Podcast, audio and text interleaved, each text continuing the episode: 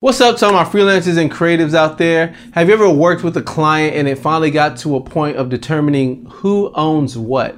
That's what we're going to get into in this episode of Freelance Jumpstart TV.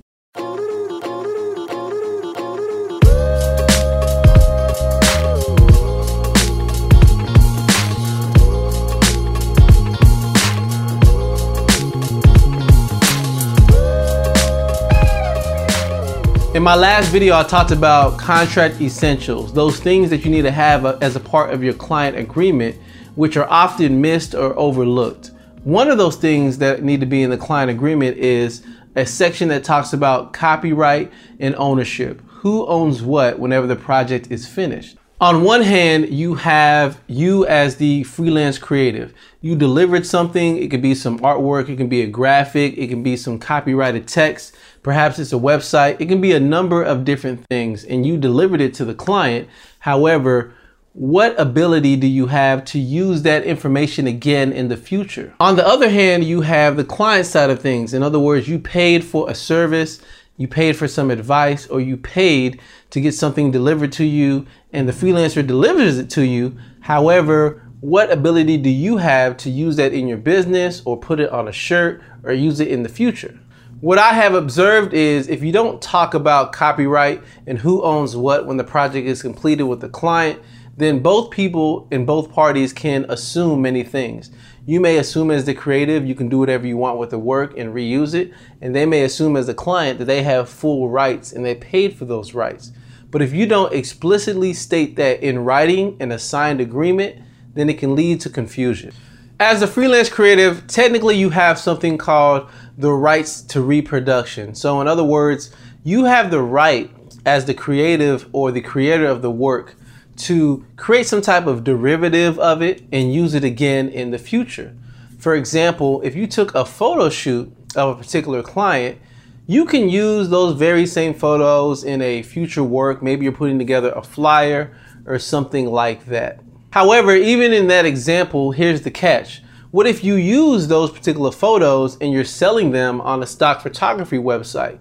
Perhaps the client didn't necessarily give you permission to use their imagery, to use their likeness in what you're trying to sell on a different site. Yes, you as the photographer own the photos, if you will, because you took it with your equipment. However, the client owns their likeness. Though that's an example of something you would have to discuss with the client just as a common courtesy, but also to avoid any legal or copyright and ownership issues in the future. So, in that example, it would be best to take photos of the client, deliver those photos to the client, and then ask them, Do you mind if I place this on a certain website? Or include that type of language on your client agreement. You never want to leave open holes that can lead to future confusion. It's better to just discuss those things up front. But when a project is all said and done and you're finished and you're delivering the assets to the client, two things can happen.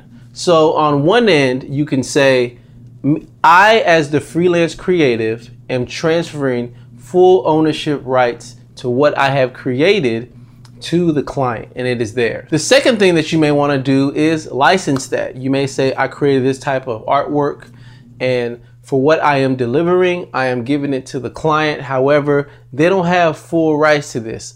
I, as the creator, have full rights to this, and I am just going to license the use of what I created to this particular person. Whether you realize it or not, you see this a lot in the music industry. Someone may create an instrumental of a song. They may create the drum pattern and put together the beat of a song or something of that nature, and they orchestrate the song.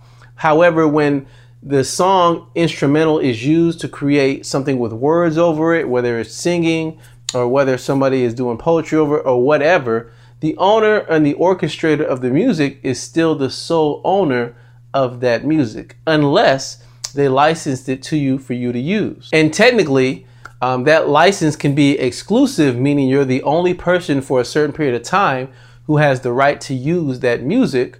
Or they can say, I will lease it to you, but I have the freedom to lease it to somebody else if I see fit.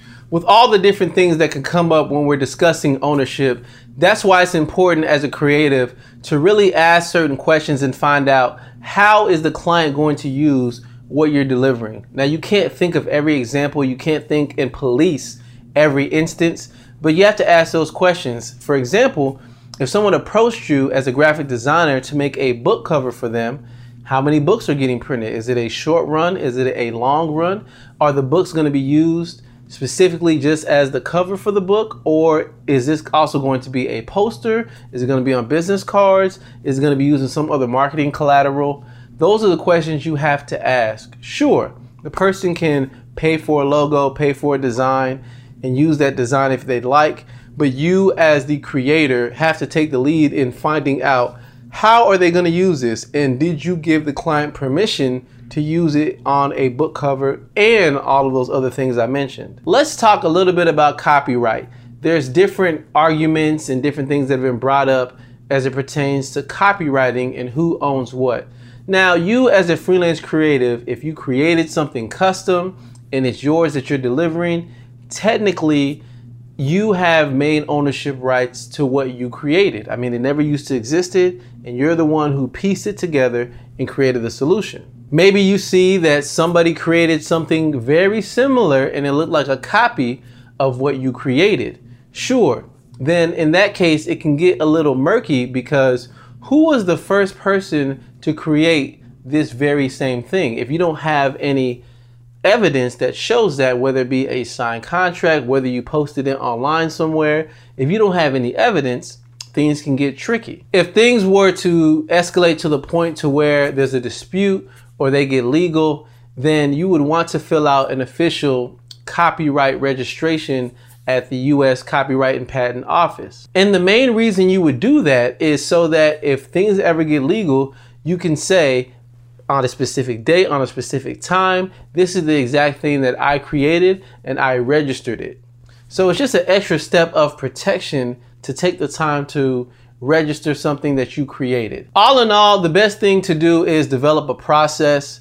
If you're creating something for a client, discuss who owns what and who is going to retain main ownership of it and just build up a good rapport with your clients and talk about the levels that are there in terms of who owns what and who will be responsible for upholding the integrity of that ownership. Not only that, but if you really want to foolproof things and say you're the sole owner of it, you're going to have to take that extra step and make sure that you register, you know, an official copyright legally.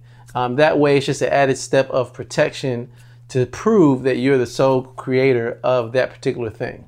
Thank you once again for checking out this video. I greatly appreciate it. If you liked anything I said, give this video a thumbs up. If you're listening on the podcast, then give this a review. Um, I read all those reviews and use them to make the show better.